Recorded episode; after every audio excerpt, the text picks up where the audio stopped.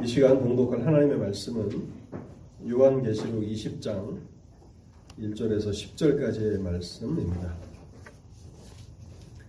신약 성경 맨 마지막 책 요한계시록 20장 1절에서 10절까지의 말씀을 읽도록 하겠습니다.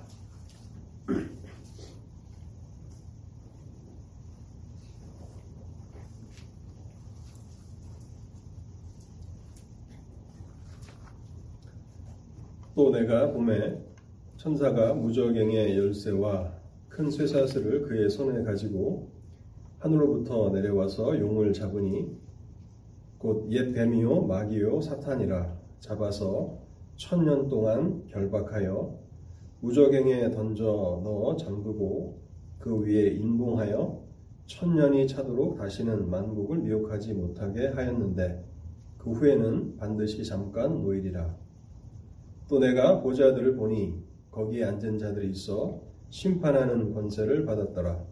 또 내가 보니 예수를 증언함과 하나님의 말씀 때문에 목배임을 당한 자들의 영혼과 또 짐승과 그의 우상에게 경배하지 아니하고 그들의 이마와 손에 그의 표를 받지 아니한 자들이 살아서 그리스도와 더불어 천년 동안 왕 노릇하니 그 나머지 죽은 자들은 그 천년이 차기까지 살지 못하더라. 이는 첫째 부활이라. 이 첫째 부활에 참여하는 자들은 복이 있고 거룩하도다. 둘째 사망이 그들을 다스리는 권세가 없고 도리어 그들이 하나님과 그리스도의 제사장이 되어 천년 동안 그리스도와 더불어 왕노릇하리라. 천년이 참에 사탄이 그 옥에서 놓여 나와서 땅의 사방 백성 곧 곡과 마곡을 미혹하고 모아 싸움을 붙이리니 그 수가 바다의 모래 같으리라. 그들이 지면에 널리 퍼져 성도들의 진과 사랑하시는 성을 두름에 하늘에서 불이 내려와 그들을 태워버리고 또 그들을 미혹하는 마귀가 불과 유황못에 던져지니 거기는 그 짐승과 거짓 선지자도 있어 세세토록 밤낮 괴로움을 받으리라. 아멘. 말씀을 듣기 전에 잠시 하나님의 은혜를 구하면서 기도하겠습니다. 자비로우신 하나님 아버지, 오늘도 하나님께서 은혜를 베푸심으로 죄를 하나님의 예배 자리로 인도해 주시니 감사합니다. 이 시간은 또 하나님의 말씀을 듣는 시간이오니 하나님 저희 무리를 도와 주시옵소서. 하나님의 성령께서 저희의 마음을 주관하여 주시고 또 저희에게 깨달도록 지혜를 더하여 주시지 아니하시면 하나님의 말씀이 선포되나 그러나 그 말씀을 깨달지 못하고 또 맛보지 못하고 그렇게 살아가게 될 것입니다. 하나님 저희를 우리의 죄악된 그 어두운 마음 가운데서 살아가지 않도록 도와주시고 하나님의 진리의 빛을 따라서 온전한 믿음의 길을 걸어가도록 말씀을 허락하여 주시옵소서. 그래서 말씀 안에서 기쁨을 발견하고 소망을 발견하며 살아가게 하옵소서. 또한 오늘 함께하지 못한 성도들도 있습니다. 특별히 연약한 성도들을 도와주시고 주께서 긍휼을 베풀어 주실 때에 즐겁고 또 기쁜 마음으로 하나님을 예배할 수 있도록 그 삶의 영육간에 필요를 더하여 주옵소서. 특별히 길을 잃고 방황하는 성도들이 있다면 하나님 불쌍히 여겨주시고 생명의 길로 의의 길로 인도하여 주옵소서. 심히 부족한 자가 하나님의 말씀을 증거하기 위해서 단에 섰습니다. 하나님 극률히 여겨주시고 말씀의 은혜와 능력을 더하여 주시옵소서. 이 모든 말씀 우리 주님 예수 그리스도의 이름으로 기도하옵나이다. 아멘. 사람들은 미래에 어떤 일들이 일어날지를 알지 못합니다. 물론 과거의 사건들을 분석하고 그 패턴을 근거로 해서 미래에 어떤 일들이 일어날지를 어느 정도는 예측할 수 있습니다. 그러나 확신을 가지고 어떠한 일이 일어날 것이라고 말할 수는 없습니다. 그러나 성경을 믿는 그리스도인들의 경우는 다릅니다. 그리스도인들은 미래에 관한 모든 것들을 다 알 수는 없지만 하나님께서 미래에 관해서 우리가 꼭 알아야 할 중요한 일들을 성경을 통해서 분명하게 말씀해 주셨기 때문에 그리스도인들은 미래에 일어나는 중요한 일들을 잘 알고 있습니다. 그리고 성경이 계시해 주시는 그 미래에 일어나게 될 사건들에 대해서는 절대적인 확신을 가지며 살아갈 수 있습니다. 하나님께서는 처음 창조부터 마지막 종말까지를 성경에 기록하셨습니다. 어떻게 세상이 창조되었는지, 그리고 세상이 어떻게 끝마쳐지는지를 성경을 통해서 기록해 주셨는데요. 하나님께서는 처음 그 계획을 따라서 세상을 창조하셨을 뿐만 아니라 지금도 그 계획을 이루어 가시고 결국에는 그 계획을 완성해 나가실 것입니다. 그래서 우리는 하나님의 백성들로서 성경을 통해서 계시해 주시는 미래의 일들에 대해서 부지런히 연구하는 사람들이 되어야 합니다. 하나님의 말씀하신 그 미래의 일들을 우리는 잘 알고 있어야 하고 그래서 그것을 알지 못하는 사람들에게 전하는 일을 감당하고 또 우리 삶에도 그 진리를 반영하면서 살아야 합니다. 이것은 하나님께서 모든 시대에 하나님의 백성들에게 주신 큰 특권이자 의무가 아닐 수 없습니다. 그렇다면 성경이 우리에게 계시하시는 미래에 일어날 일들은 어떤 것들입니까? 예수 그리스도의 재림, 죽은 사람들의 부활, 천년 왕국, 최후의 심판, 불신자들이 처하게 될 영원한 멸망과 성도들을 위해서 하나님께서 예비하신 새 하늘과 새 땅, 이런 것들이 성경이 미래에 반드시 일어나게 될 것이라고 우리에게 말씀하시고 있는 내용입니다. 저는 오늘 그 재림과 종말 다섯 번째 어, 설교를 하게 됐는데요. 그리스도와 함께 천년 동안 왕노릇 하리라 하시는 이 제목으로 이 재림과 종말의 주제를 계속 살펴보려고 합니다. 먼저 이제 그리스도의 재림에 대한 마지막 말씀을 좀 드리고 어, 그 뒤에 이어서 이제 천년 왕국에 대해서 말씀을 드리려고 하는데요. 아마 여러분들이 그리스도의 재림과 관련해서 다섯 가지를 잘 인식하고 계셔야 되는데 조금 복습을 하도록 하겠습니다. 그리스도의 재림과 관련해서 첫 번째로 우리가 마태복음 24장을 공부했는데 재림과 관련해서 첫 번째로 우리가 인식해야 되는 중요한 진리는 예수 그리스도는 모든 사람들이 볼 수 있는 방식으로 육체적으로 재림하신다는 것입니다. 신학적인 용어로 가시적이고 육체적인 재림입니다. 마태복음 24장 27절에 번개가 동편에서 나서 서편까지 번쩍임 같이 인자의 임함도 그러하리라. 모든 사람의 눈이 볼 수 있는 방식으로 그리스도는 재림하십니다. 그리고 영적으로 재림하시는 것이 아니라 육체로 재림하십니다. 부활하신 몸이 승천하신 그 모습 그대로 부활하신 영광스러운 몸을 가지시고 재림하십니다. 이 부분에 있어서 우리는 분명하고 또 흔들리지 말아야 합니다. 사도행전 1장 11절에 너희 가운데 하늘로 올리우신 이 예수는 하늘로 가심을 본 그대로 오시리라. 영적인 재림이다.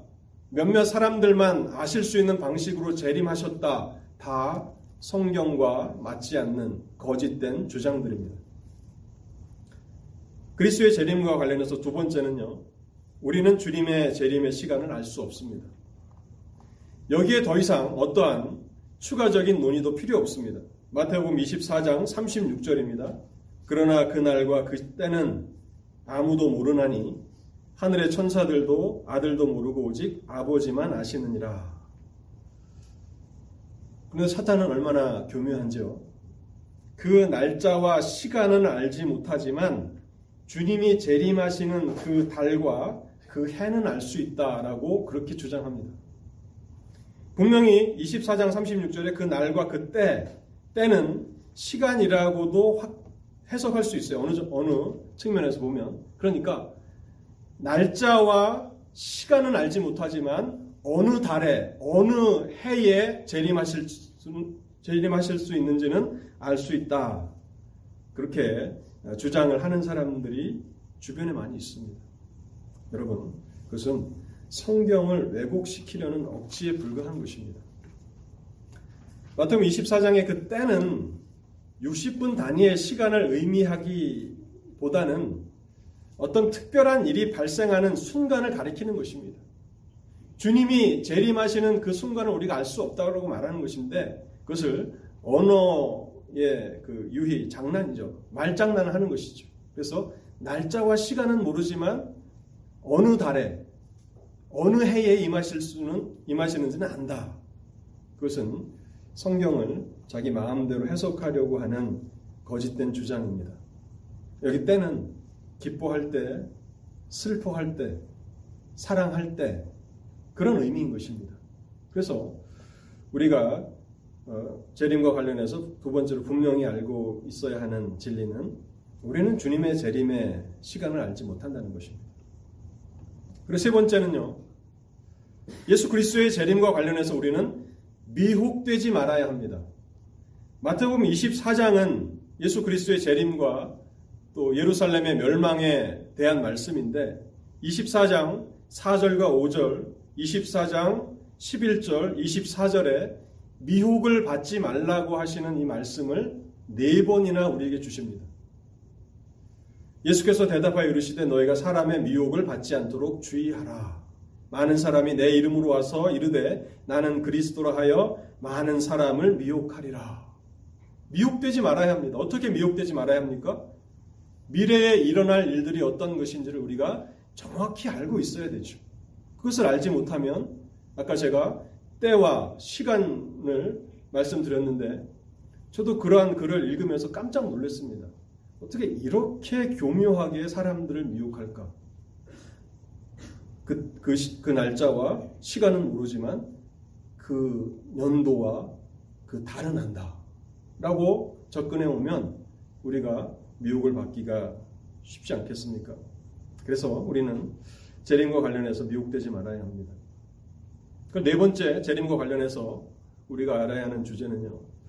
예수 그리스도의 재림 이전에 세상에는 재림의 징조들이 나타날 것입니다. 네 가지를 말씀드렸습니다. 첫 번째는 거짓 그리스와 거짓 선지자들이 미혹이 있을 것이고 두 번째는 복음에 대한 전 세계적인 박해가 있을 것입니다. 세 번째는 그러한 박해 가운데서도 복음이 모든 민족에게 증거될 것입니다.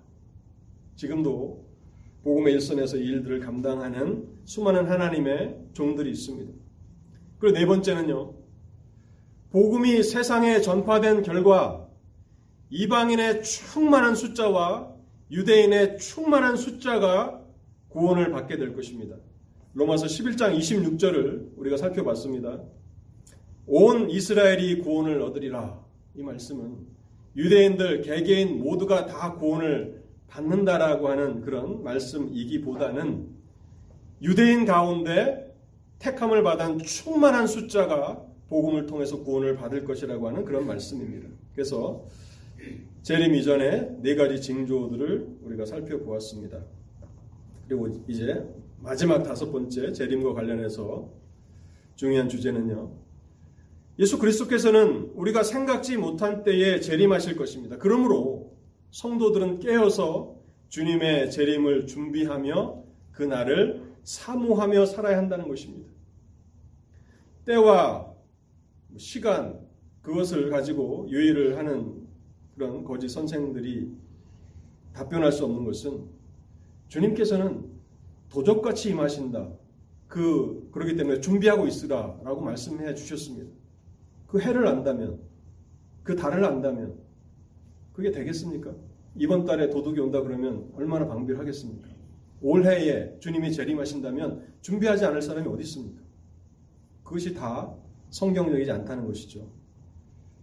그래서 주님은 우리가 생각지 못한 때에 재림하실 것이기 때문에 깨어서 준비하고 그날을 사모하라고 말씀하십니다. 요한계시록 마지막 장 마지막 부분에 기록되어 있는 이 결론의 말씀이 있는데요.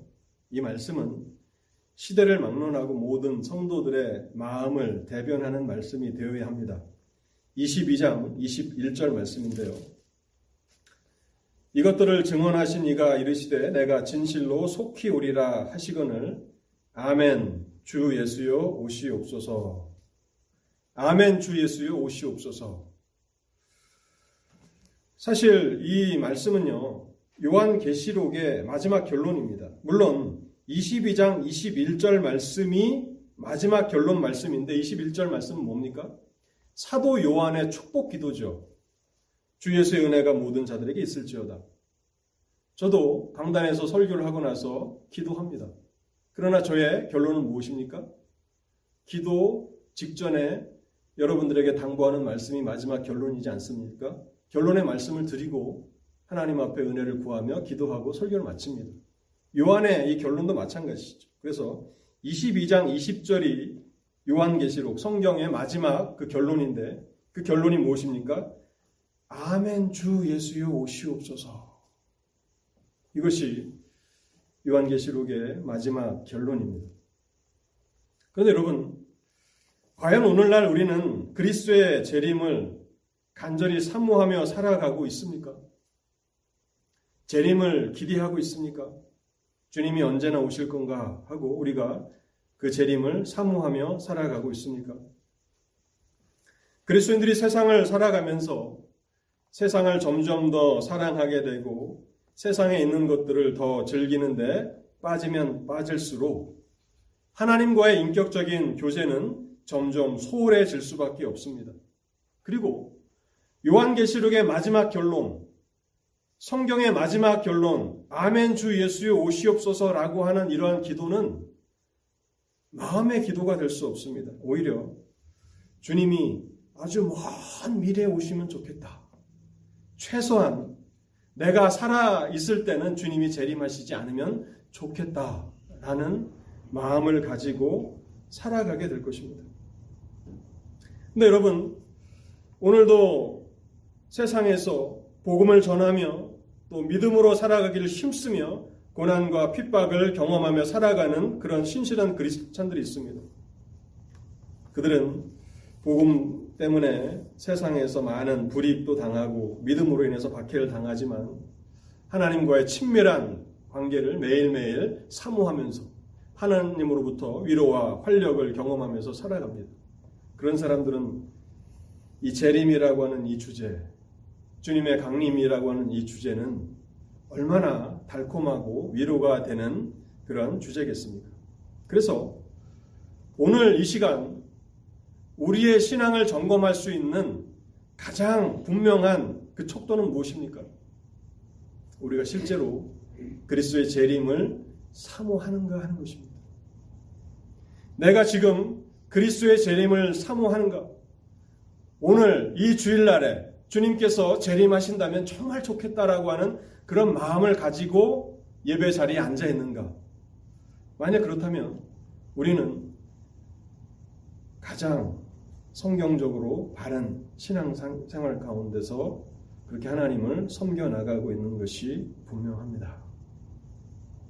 그리고요, 신약 성경을 계속 읽어 보시면 하나님께서 하나님의 백성들에게 기대하시는 삶이 바로 이것이라는 것을 압니다. 하나님께서 그의 백성들이 어떤 삶을 살기를 원하십니까? 그리스도의 재림을 지속적으로 고대하고 사모하며 깨어서 언제든지 주님을 맞을 수 있는 상태로 살아가기를 하나님 아버지께서 원하시는 것입니다. 오늘 이 말씀 앞에서 우리 자신들을 돌아보면서 내가 지금 그리스도의 재림을 사모하는 마음이 지극히 적고 고대하지도 못하고 살아가고 있다면 그것에 대한 가장 근본적인 이유가 원인이 무엇일까를 여러분 한번 생각해 보십시오. 오늘 집에 돌아가셔서 잠자리에 누워 주무시기 전에 내가 재림을 사모하지 못한다면 그 원인이 어디 있을까? 그 이유가 무엇일까를 한번 찾아보시기 바랍니다. 이것이 성경이 우리에게 주시는 우리 신앙을 진단할 수 있는 가장 확실한 방법입니다. 자, 이제 크게 두 번째로 이제 천년 왕국에 대해서 좀 말씀을 드리려고 하는데요. 성경을 하나님의 하나님의 말씀으로 믿는 그리스도인들은 누구나가 예수 그리스도의 재림과 몸의 부활과 천년 왕국과 최후의 심판을 믿습니다. 그리스도인들이 누구인가라고 저에게 질문한다면 저는 그리스도인들이란 성경이 무호하다고 믿으며 성경에서 가르치는 것들을 하나님의 말씀으로 믿는 사람들이라고 이렇게 말씀드릴 수 있을 것입니다. 크리스찬들과 성경은 뗄래야 뗄 수 없는 관계입니다. 크리스찬과 난 크리스찬을 구분하는 기준이 성경입니다. 최소한 그리스도인들은 성경이 하나님의 말씀임을 믿고 또 성경이 오류가 없음을 믿는 사람들입니다. 베드로도 베드로후서 1장 20절과 21절에 이렇게 말합니다. 먼저 알 것은 성경의 모든 예언은 사서로이 풀 것이 아니니 예언은 언제든지 사람의 뜻으로 낸 것이 아니요 오직 성령의 감동하심을 받은 사람들이 하나님께 받아 말한 것입니다. 성경은 사람의 뜻에 따라서 기록한 것이 아닙니다. 요한이 기록했다고 해서 요한의 그런 경험과 지식을 기록한 것이 아닙니다. 요한이 하나님께 받아서 말한 것입니다. 하나님의 말씀입니다.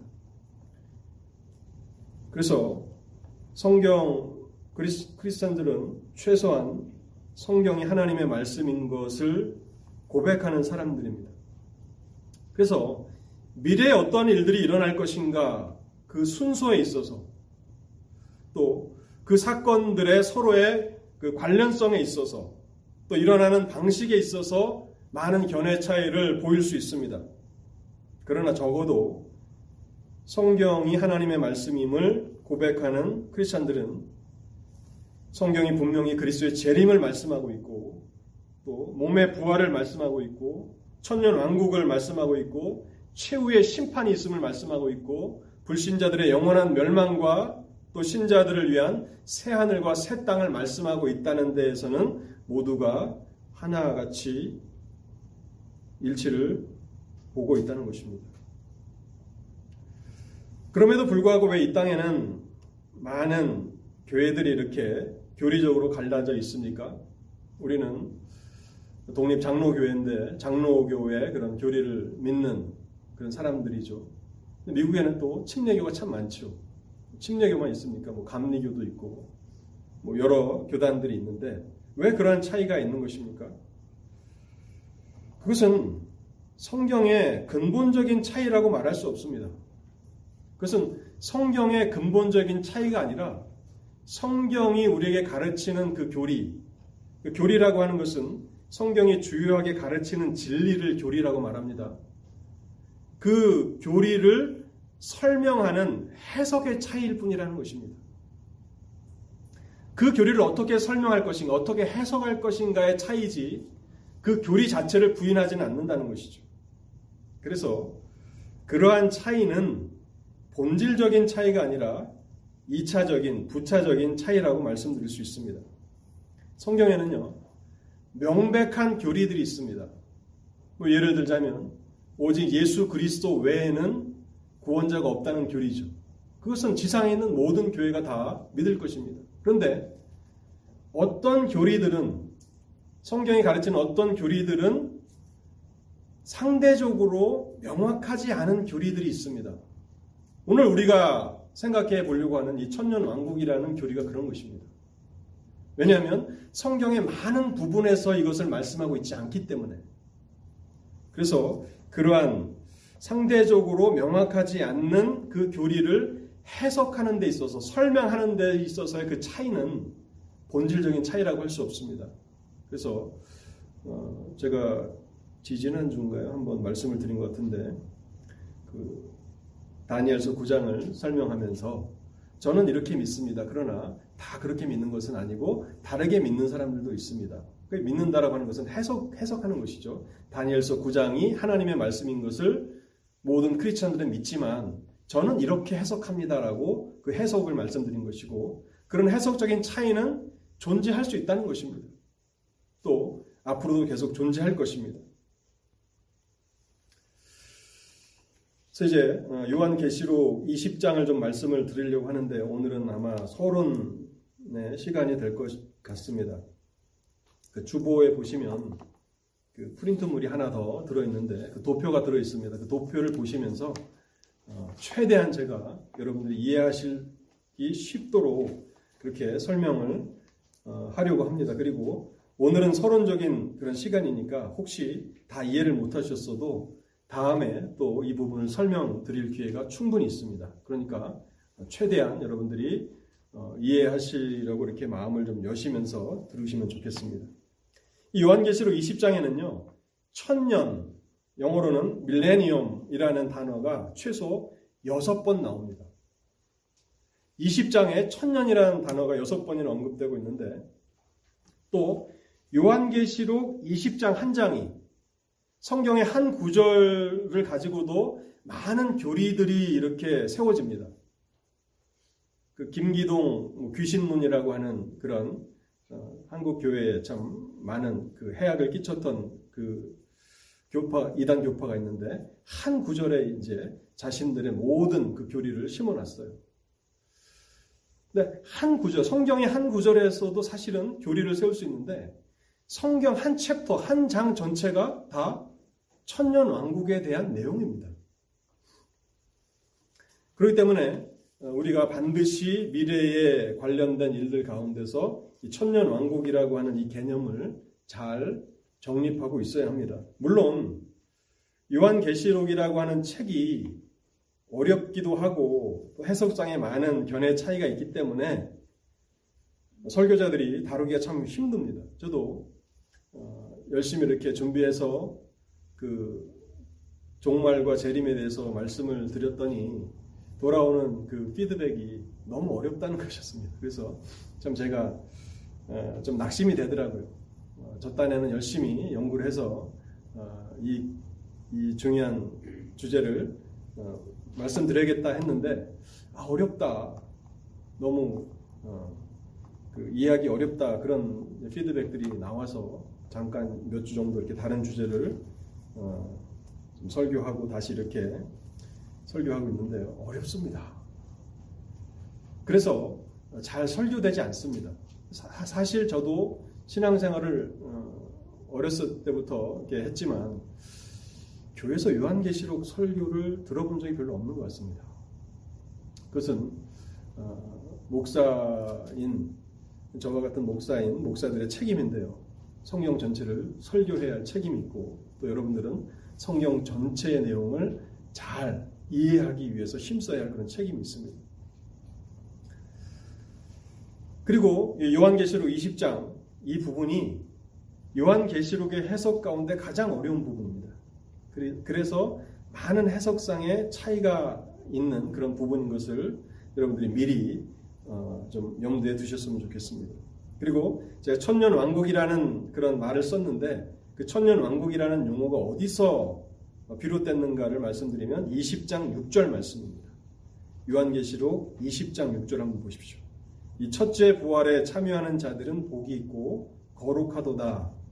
둘째 사망이 그들을 다스리는 권세가 없고 도리어 그들이 하나님과 그리스도의 제사장이 되어 천년 동안 그리스도와 더불어 왕노로 타리라. 주님의 말씀이에요. 천년 동안 하나님과 그리스도의 제사장이 되어 천년 동안 그리스도와 더불어 왕노로 타리라. 천년 동안 왕노로 타리라. 그래서 천년 왕국이라고 부르는 것입니다. 이 천년 왕국에 대해서 해석 여러 해석이 있는데 그 중에 어, 세 가지 해석이 가장 일반적인 해석이라고 말씀을 드릴 수 있습니다. 그래서 그 세 가지 해석을 좀 말씀을 드리려고 하는데요.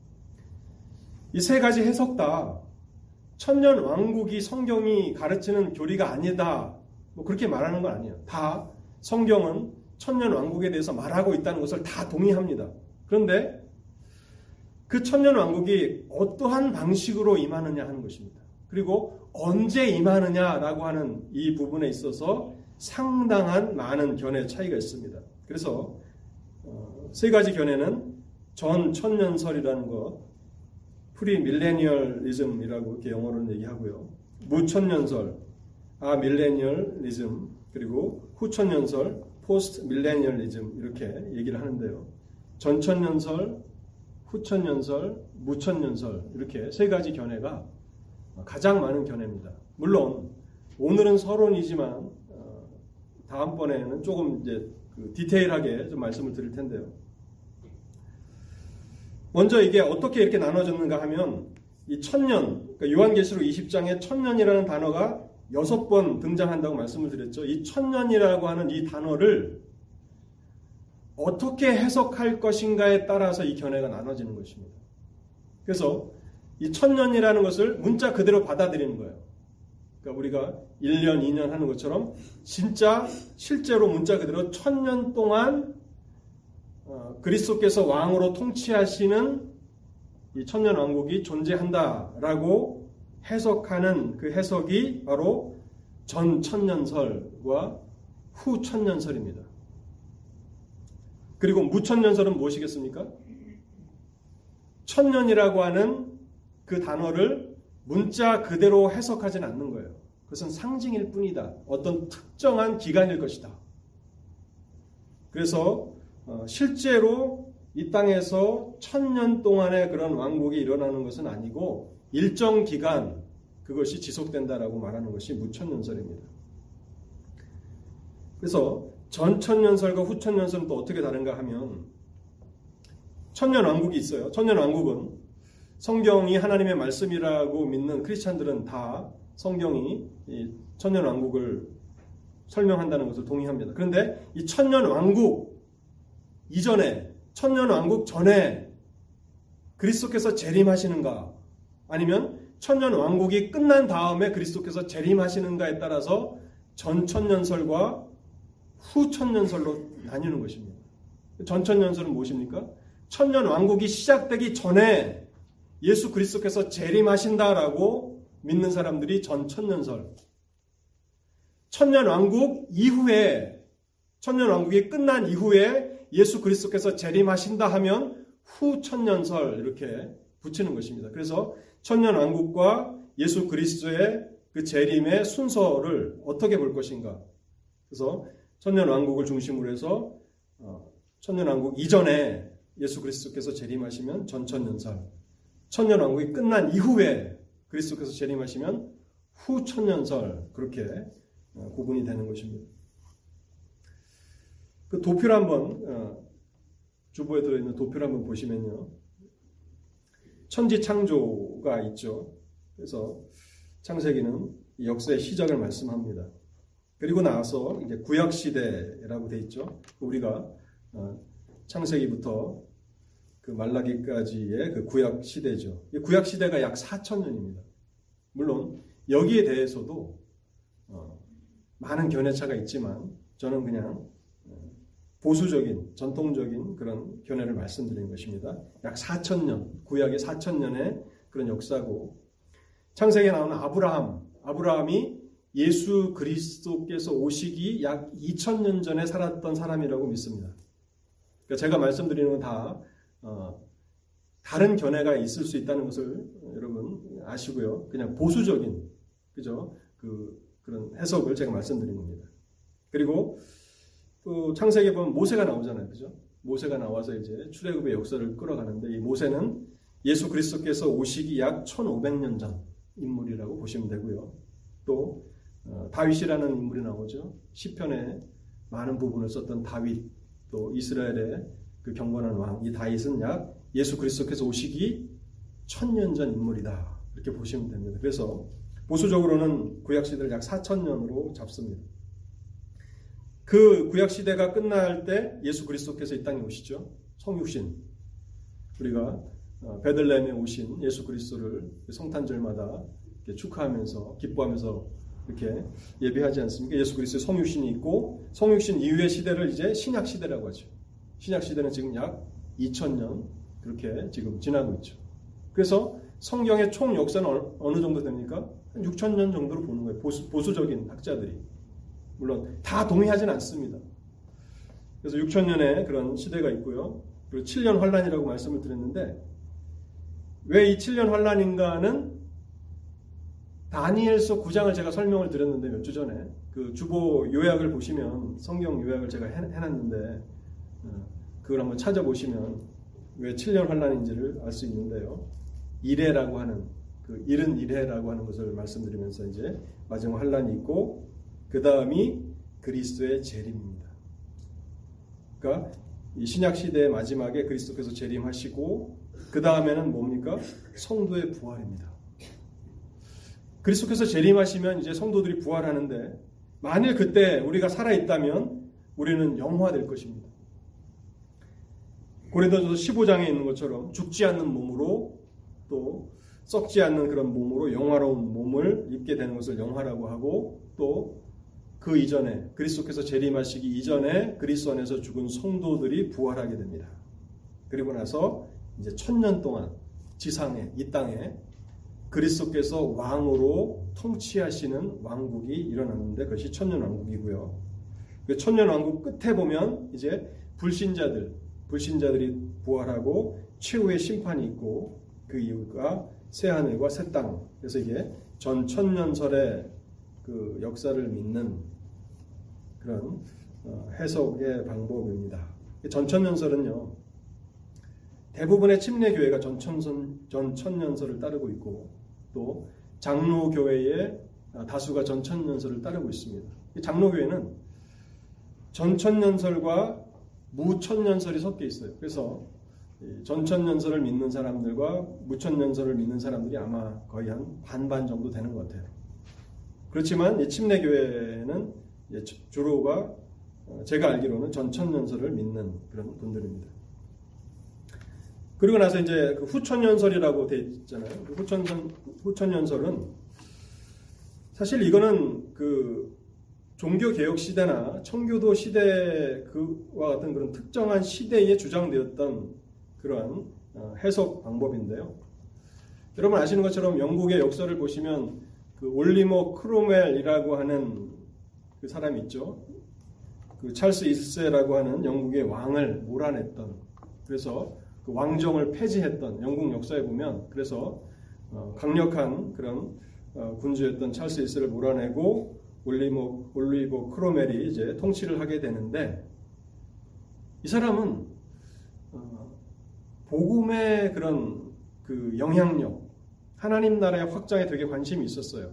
그래서 세속적인 역사는 뭐 이 사람을 그냥 정치인으로 그렇게 기억하지만 실제적으로 이제 청교도라고 부르는 청교도 시대를 열었던 사람이라고 할 수 있습니다. 그래서 자신의 시대에 천년 왕국이 이루어질 것이라고 그렇게 보는 거죠. 그러니까 세상의 군주가 미국의 대통령이 너무 신실한 크리스찬이고 또 복음 전도에 너무 관심이 많아요. 하나님 나라 확장에 관심이 많아요. 그렇다면 어떻게 되겠습니까? 미국 땅에 얼마나 복음이 많이 전파되겠습니까? 그래서 외교력을 총동원해서 그래서 그런 중세 시대라든지 종교 개혁 시대라든지 청교도 시대라든지 그래서 이 복음이 폭발적인 영향력을 발휘했던 그런 시대에는 신약 시대의 마지막에는 그런 대환란이 아니라 오히려 천년 왕국이 이루어진다. 그리스도께서 통치하시는 천년 왕국이 이루어지고 그 다음에 그리스도의 재림이 있고 최후의 심판이 있다. 그래서 오늘날처럼 이렇게 교회가 영향력을 잃어가고 또 복음의 능력이 이렇게 어, 점점 상실되어가는 시대에는 후천년을 믿는 사람들은 거의 없는 것 같아요. 그래서 그런 견해들이 어, 시대에 따라서 있을 수 있다라고 하는 것을 말씀드리고요. 그리고 마지막 이제 무천년설인데요. 이 무천년설의 차이는 무엇인가 하면 그 뒷장에 넘겨보시면 이제 무천년설이 설명되어 있는데요. 천지창조, 구약시대, 그리스도의 성육신, 그 다음에 신약시대, 시대 잖아요. 근데 이 신약시대를 무천년설을 믿는 사람들은 영적인 천년 왕국 시대라고 그렇게 얘기를 합니다. 왜냐하면 예수 그리스도께서 이 땅에 오셔서 어떻게 설교하셨습니까? 회개하라 천국이 가까이 왔느니라. 하나님의 나라의 도래를 이루신 분이 예수 그리스도시다. 그래서 이 땅에 하나님의 나라를 지금 완성해 나가시고 그리고 성령께서 오순절 그 강림을 통해서 임하셔서 이제 복음에 대한 그런 놀라운 확장이 이루어지기 때문에 이 신약 시대가 결국 요한계시록 20장에서 말씀하고 있는 천년 왕국 시대다. 그래서 이 신약 시대, 천년 왕국 시대가 다 끝나면 이제 그리스도께서 재림하실 것이고 성도의 부활이 있고 최후의 심판이 있다. 그래서 전천년설과 무천년설의 그 차이는 전천년설은 그리스도께서 재림하시면 이 땅에 지상에 천년 동안의 왕국이 있다고 믿는 것이고 무천년설은 신약 시대 지금이 천년 왕국 시대다라고 그렇게 믿는 것입니다. 따로 그리스도께서 재림하신 이후에 이 지상에서의 천년 동안의 그런 왕국은 없다고 믿는 것이 이제 무천년설입니다. 이제 결론의 말씀을 드리면요. 제가 그 프린트물에 세 가지 질문을 여러분들에게 던졌는데 이게 숙제입니다.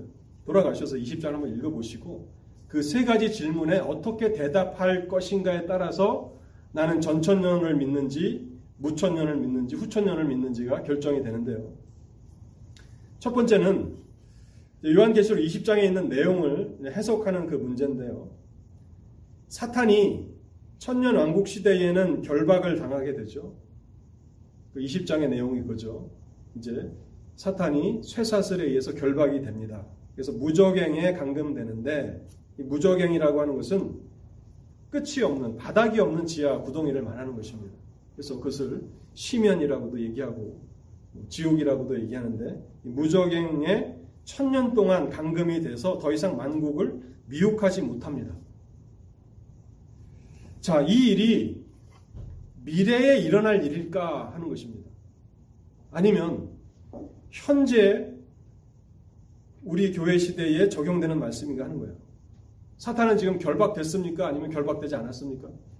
그거에 따라서 전천년설을 믿느냐, 무천년설을 믿느냐가 이렇게 구분이 되는 것입니다. 그래서 전천년설을 믿는 사람들은 사탄은 아직 결박되지 않았다. 왕성하게 활동하고 있다. 거기에 대한 증거로서 베드로전서 5장 8절에 보면 사탄이 우는 사자와 같이 삼킬 자를 찾고 있다라고 말씀하고 있잖아요. 사탄은 왕성하게 활동하고 있기 때문에 사탄은 이제 그리스도께서 재림하시면 천년 동안 결박돼서 미혹하지 못할 그때가 있어야 한다라고 말하는 것입니다. 그것이 전 천년설을 믿는 사람들의 주장이고요. 무천년설을 믿는 사람들은 어떻게 생각하냐면 이것은 현 시대에 적용되는 말씀이라고 얘기하면서 누가복음 10장 18절에 보면 예수님께서 이렇게 말씀하십니다. 사탄이 하늘로서 번개같이 떨어지는 것을 내가 보았노라. 물론 사탄의 영향력이 다 없어진 것은 아닙니다. 여전히 사탄이 활동하고 있지만 그러나 예수 그리스도께서 초림으로 이 땅에 오신 이후에 복음의 능력이 확장되어 나가기 때문에 현 시대, 이 교회 시대, 신약 시대는 사탄이 결박되어 있는 시대라고 믿는 것입니다. 여러분들은 첫 번째 견해가 더 성경적이라고 믿으십니까? 두 번째 견해가 더 성경적이라고 믿으십니까? 요한계시록 20장을 읽어보시면 그래서 여러분들의 견해를 정립해 보시기 바랍니다. 거기에 따라서 나는 전천년설을 믿게 될 것인지 아니면 무천년설을 믿게 될지가 결정됩니다. 두 번째 그 질문은요. 복음으로 인해서 핍박을 받았던 성도들은 천년 왕국 기간 동안에 살아서 그리스와 더불어 천년 동안 왕노릇 하게 됩니다. 근데 전천년설을 믿는 사람들은 미래에 앞으로 천년 왕국 시대에 그렇게 될 것이라고 말하고 있습니다. 그리스도께서 재림하시면 그리스도 안에서 죽은 모든 성도들이 다 부활하여서 지상에서 왕노릇하게 될 것이다. 그리스도와 함께 통치하게 될 것이라고 믿고 있는 것입니다. 무천년설을 주장하는 사람들은 어떻게 믿습니까? 이것은 이미 그리스도 안에서 죽은 성도들은 지금 어디 있습니까?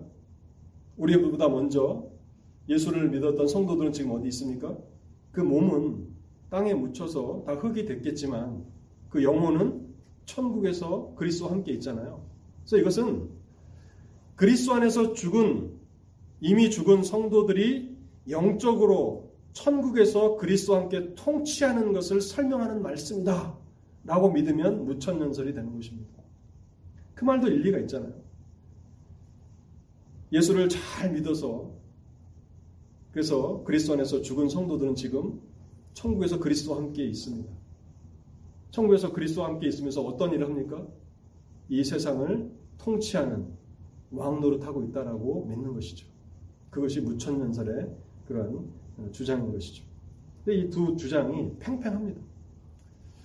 그래서 세 가지 이론이 존재하는 것이고요. 마지막 세 번째는요. 요한계시록 20장 7절에서 10절까지 읽어보시면 이제 천년 왕국의 마지막에 예수 그리스도의 통치를 거부하고 사탄에게 미혹되어서 그리스도를 향하여서 전쟁을 일으키려는 시도가 일어납니다. 여러분 아마 아마겟돈이라는 뭐 영화도 나와, 나왔던 걸로 알고 있는데 아마겟돈이라는 말을 들어보셨죠? 요한계시록 16장 16절에 보면 아마겟돈이라는 그런 단어가 나오는데 문자적인 의미는 무기또 산이라는 그런 의미입니다. 이 무기또 산에는 비극적인 일이 두 가지가 일어났는데 사울의 어, 이스라엘의 초대왕 사울과 그의 아들들이 무기또에서 죽었죠. 그리고 이제 유다가 멸망을 바벨론에게 멸망을 당하기 직전에 마지막 유다에 경건했던 왕이 요시아인데 이 요시아가 무기또에서 죽습니다. 그래서 그런 비극적인 일을 상징하는 그런 어, 의미가 이 무기또라는 말에 들어있고 그 말이 이제 헬라어로 아마겟돈입니다. 이 아마겟돈에서 어떤 일이 일어나는가를 요한계시록 20장 7절에서 10절까지 보면 사탄이 잠시 풀려나서 이제 자기를 따르는 모든 추종자들을 이끌고 그리스도와 더불어 마지막 최후의 전쟁을 벌이는 거예요. 그래서 이러한 사탄의 반역이 천년 왕국이 끝난 이후에 그러니까 그 전천년설주의자들은 이제 천년 왕국이 이미 이제 쫙 펼쳐지고 마지막에 그러한 반역이 일어날 것이라고 믿는 거예요. 근데 이 부분은 조금 설득력이 떨어지겠죠. 그리스도가 왕으로 통치하고 계시는데 뭐 지금도 어, 영적으로 다스리시지만 실제적으로 육체적으로 임하셔서 통치하시는데 그리스도를 반역하는 또 반역하고 사탄에게 미혹될 사람이 있을까? 그런데 이제 어, 무천년설 같은 경우 어떻게 있습니까? 지금이 천년왕국 시대니까 그리스도께서 재림 직전에 아마겟돈 마지막 어, 사탄의 세력과 그리스도의 세력이 어, 전쟁을 벌이고 그 이후에 그리스도께서 재림하신다. 라고 그렇게 믿는 것입니다. 그래서 이 두 가지를 한번 생각해 보시면서 전천년설을 따르게 될지 무천년설을 따르게 될지 한번 생각해 보시고요. 제가 어떠한 견해를 따르고 있는지는 다음번에 제가 말씀을 드리겠습니다. 결론의 말씀을 드리겠습니다. 하나님께서는 우리가 꼭 알아야 할 미래의 중요한 일들을 성경을 통해서 말씀해 주셨습니다. 그래서 우리는 부지런히 성경을 연구하는 사람이 되어야 합니다. 이것은 우리의 특권이 되어야 되고 우리에게 기쁨이 되어야 합니다. 그리고 그 진리를 잘 적용하면서 신앙생활 하는 것 그것이 하나님께서 우리에게 원하시는 그런 방식입니다. 재림과 관련해서 성경은 무엇보다도 요한계시록은 그 날을 사모하며 깨어서 어, 준비하고 살라고 말씀하고 있습니다. 그래서 오늘 우리는 주님의 재림을 사모하는 삶을 살아가는가, 그날을 고대하며 살아가는가를 여러분 잘 돌아보시기 바랍니다. 제가 요한계시록 22장 20절 말씀을 다시 한번 읽고 오늘 설교를 마치겠습니다. 내가 진실로 속히 오리라 하시거늘 아멘 주 예수여 오시옵소서. 하나님 아버지 오늘도 여전히 저희에게 진리를 들려주시니 감사합니다. 우리는 한 치 앞도 잘 알지 못하는 유한한 존재입니다. 그럼에도 불구하고 장래에 미래에 하나님께서 이 세상을 어떻게 끝마치실지를 성경을 통해서 계시해 주시니 감사합니다. 이것이 얼마나 놀라운 지식이고 또 얼마나 세상 사람들이 알아야 하는 지식입니까? 하나님 우리에게 성경을 통해서 먼저 알려주셨사오니 우리 각 사람 한 사람 한 사람이 부지런히 성경을 연구하여서 이 지혜를 삶에 적용하며 살게 하시고 여전히 이 지식이 없어서 어리석은 삶을 살아가고 있는 사람들에게 이 복음을 전할 수 있는 하나님의 사람들이 되게 하여 주시옵소서. 무엇보다 하나님 우리의 마음을 지키게 하옵소서. 우리가 세상에 너무 깊이 또 빠져 있고 세상의 것들을 사랑함으로 주님의 오심을 사모하지 못하는 그러한 어, 영적으로 점점 내리막길을 걷고 있다면 하나님 이 말씀을 사용하셔서 우리를 다시 돌이켜 주시고 우리도 요한계시록의 성도들이 고백했던 것처럼 아멘 주 예수여 오시옵소서 날마다 고백할 수 있는 진실한 성도들이 되도록 우리를 인도하여 주옵소서. 이 모든 말씀 우리 주 예수 그리스도의 이름으로 기도하옵나이다. 아멘.